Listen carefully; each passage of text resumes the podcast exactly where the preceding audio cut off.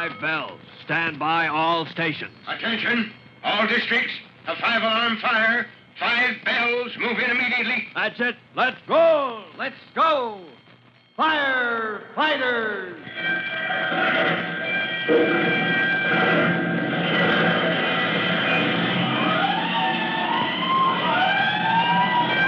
Presenting Firefighters, the true to life story of our unsung heroes who stand ready to ride by day or night against our most murderous enemy, the demon of fire.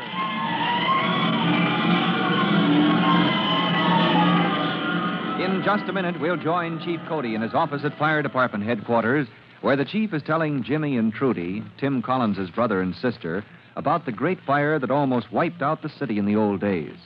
But before we drop in at headquarters, here's a message for you.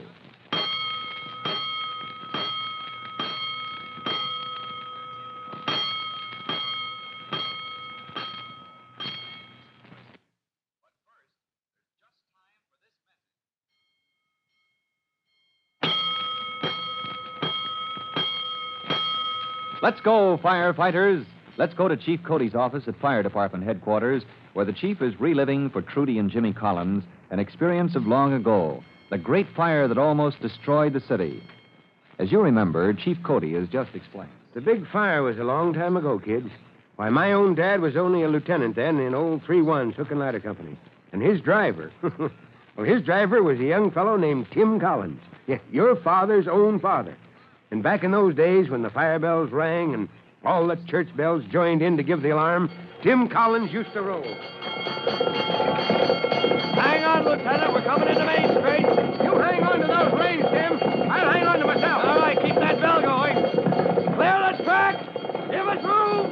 Make way for 3 1. Yeah! In the old days, Chief Cody goes on with the story. In the old days, when the city fire equipment was drawn by horses, the chief's father and Tim's grandfather were close friends.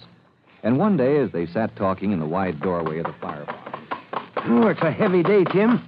I don't like this wind blowing steady all day and all night, and yet the air's heavy. Yeah. Oh, there goes a neat filly, Lieutenant. Yeah, not bad. Picks up her feet. Hey, she's a dancer, Tim. Uh, had her hay, tail docked, though. It's proud little filly like that. They don't need a dock or tail. Uh, stop that.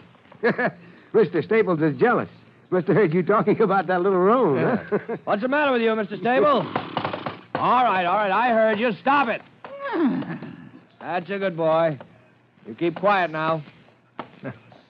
No, he's not jealous, Lieutenant Cody. He's mad at Mr. Thomas. Huh? Yeah, last night when we rolled to that fire in Sumter's woodshed, Mr. Thomas took a nip at Mr. Staples. Huh? They haven't fixed it up yet, but they'll get over it. Yeah, the horses are sort of fretful like the rest of us. Well, we'll be all right when the wind shifts. We'll be all wrong if it doesn't soon, Tim. Marshal Baker said so last night. Oh, you've been talking with the fire marshal? Yeah, down at the Union House. Dropped in for a bite on my way home. Marshal was tending the desk as usual. As usual, unless there's an alarm.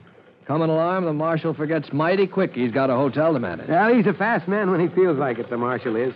The first bell he hears, he's on his way to the fire the quickest way he knows how. By horse car or the nearest rig he can commandeer her just on a dead run. And young Johnny flying after him with the marshal's white helmet. well, what did he say was in the wind? Uh, the marshal, I mean, last night over to Union House. Trouble, he says, all this new construction. Oh, town looks mighty smart, all this new building. Why, from out at the new housing plot clean through the center to where we're sitting right here. More new construction than not. Yeah, it looks right smart. But the marshal claims it isn't smart. Claims these mansard roofs they're using aren't smart at all. Notice he put one on the Union House fast enough when he saw all the new houses and the business buildings down center and the new mills out our way here. When he saw this newfangled roof was the thing, he didn't hang back much. no, but now he's worried. You ever seen one of those mansard roofs close up, Tim? Now, when would I ever see anything unless it was at a fire? Us boys that's only privates, we're cooped up here in the firehouse 24 hours a day, every day in the month except one. And my day off every month, that's when I go home and see the folks. No, I haven't seen any mansard roof. Well, Marshal up. Baker, he says a mansard roof gives you lots more space, but there's too much flimsy woodwork just begging for a chance to burn. Now, these mansard roofs, he says, someday, they're going to burn the whole town right down to the ground, he says. You, Mr. Staples, let that dog alone. Here, Trixie, come here. Here, Trixie, come on. Trixie, good girl. hey, hey, no need to watch my feet. Ah, hey, you, you keep out of Mr. Staples' stall, Trixie girl. He's mad at everybody today. Where you going, Trixie? Yeah, there she goes, going to curl up and take a nap on the seat of the hook and ladder. Uh, she's kind of fretful, too. Yeah, you know, the boys say that's a sign we're going to roll when Trixie climbs up on the seat. I wish the wind would change, Tim. Horses and dogs all on edge. I've kind of got the willies myself. Well, praise be, the boys in the firehouse here haven't got to jarring on each other yet. Oh, no? Huh? You heard what I said about time off? Us boys getting only one day off a month, No. and and then we can't even drive out into the country, not beyond the town limits. Well, now, Tim, you know there might be an emergency. Well, officers get a night off a week. Look, look at you, down to the Union House, chinning with Marshal Baker last night. Well, now, Tim, you're not going to join in with these malcontents and radicals, are you? And besides, it's for your own good. What's good about it? well, now, look. Suppose you had a whole day off, say, well, maybe as often as once a week. I know it sounds foolish, Lieutenant Cody, but some of the boys think we ought to get even as much as that. You know what would happen, Tim? Well, I get to know a little more about what's happening around town. I know that much. Yes, and you'd meet some young lady, Tim, and get to sparking. First thing, you'd be pestering around for asking permission to get married. Well, why not? You're married. Well, I'm an officer, Tim. I can afford it. Now, how are you going to support a family on private's pay? Well, well, I, I know. You but- wait your time till you get a commission, Tim. Oh, but Lieutenant, some of the boys think it isn't fair. Why do you know that young Johnny Baker gets? Uh, well, he's 14 years old and, and just gone to work for his father at the Union House. You know what he gets? Two dollars a day, what I heard. Uh, Two dollars a day, twelve dollars a week. And Johnny only works six days out of every seven, and at that, hardly ever more than ten hours a day. Well, I don't like to criticize the marshal, Tim, but it does seem like favoring his own. Oh, sure. Johnny isn't the only one, Lieutenant. Why, there's there's kids in this town not old enough to raise a mustache that, that make more in a week than I make in a. Oh, you Trixie! Now what's the matter? Something's up, Tim. Huh? She's got a feeling. Oh, good grief! You're right, Lieutenant. Something is in the wind. Yeah. Here she comes. Yeah. Turn out, you laggards! All right, come on, Staples. Come on, Thomas. Into your places. He there. District 12, down by the river, boys. Get over there. And the wind is off the river. That's right. Up there. steady right into town. Back there. Up there. Steady, Thomas. Come on. Trixie! Trixie, get out front, girl. Clear the street. Come on, Staples. Come on, Tim. Buckle that harness. Uh, all right, all ready, sir. All aboard. Let's Yep. roll. Yo! Clear the track! Here comes old 3 1!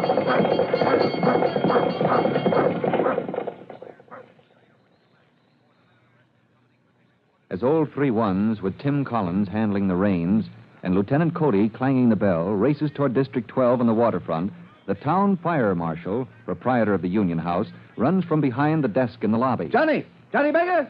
Fetch my helmet. Follow me. From the front porch of his hotel, he sees old three ones rolling past with the truck wheels in the groove of the horse car tracks for greater speed. And the marshal calls, Cody! Lieutenant Cody! Where's the fire? Johnny Baker, run over to the church on the square. Tell them fire on the waterfront and the wind's behind it blowing this way. General alarm. Then fetch my white helmet. I'll be down in District 12.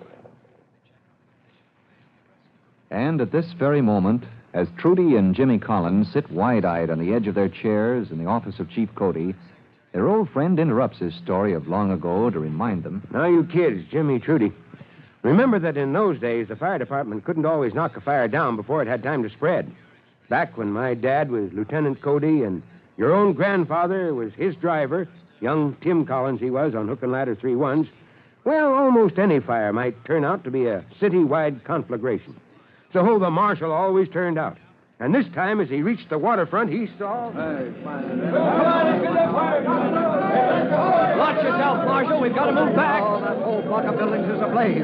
Where did it start, Collins? In Rafferty's coal pit, Marshal. A hundred tons of hay went up like paper. Now it's into the dump Well, we'll try to save the harness factory. Hey, you engine men, turn that water on the harness factory. Let the uh, lumber yard go. Marshal Baker! Here, Lieutenant Cody. We've got to pull back, Marshal! We got to pull back, or we lose half our equipment! We can't pull back. What are you talking about? Look there, Marshal! Two blocks away! It's just ahead of us. That murderous wind. The wind is throwing great chunks of flame into those rooftops, Marshal! The fire's racing ahead of us, but street at a time!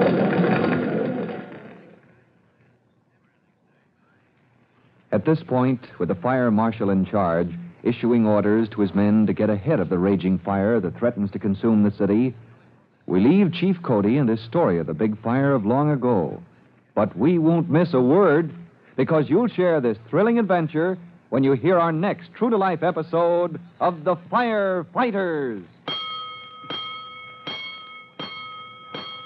And now, in just a moment, Chief Bob Cody will tell all of you boys and girls how you can help the firefighters in your own hometown.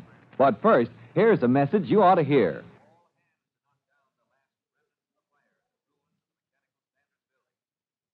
And now, Chief Bob Cody with a special notice for the Firefighters Brigade. Chief Cody. Hello, boys and girls. This is your friend, Chief Cody, with a word about those hand fire extinguishers we mentioned. The soda acid type is very common, the kind that contains water in which bicarbonate of soda is dissolved. Now, you turn it over, and acid mixes with the soda to form gas, which forces out a stream of water that lasts about a minute. Now, soda acid extinguishers are good for stopping small fires in ordinary materials like wood or paper. And remember, a hand extinguisher is good protection for your home. That's all for now. You'll be hearing from me soon. Fire Chief Cody and the young rookie fireman Tim Collins will be back on the same station the next time you hear.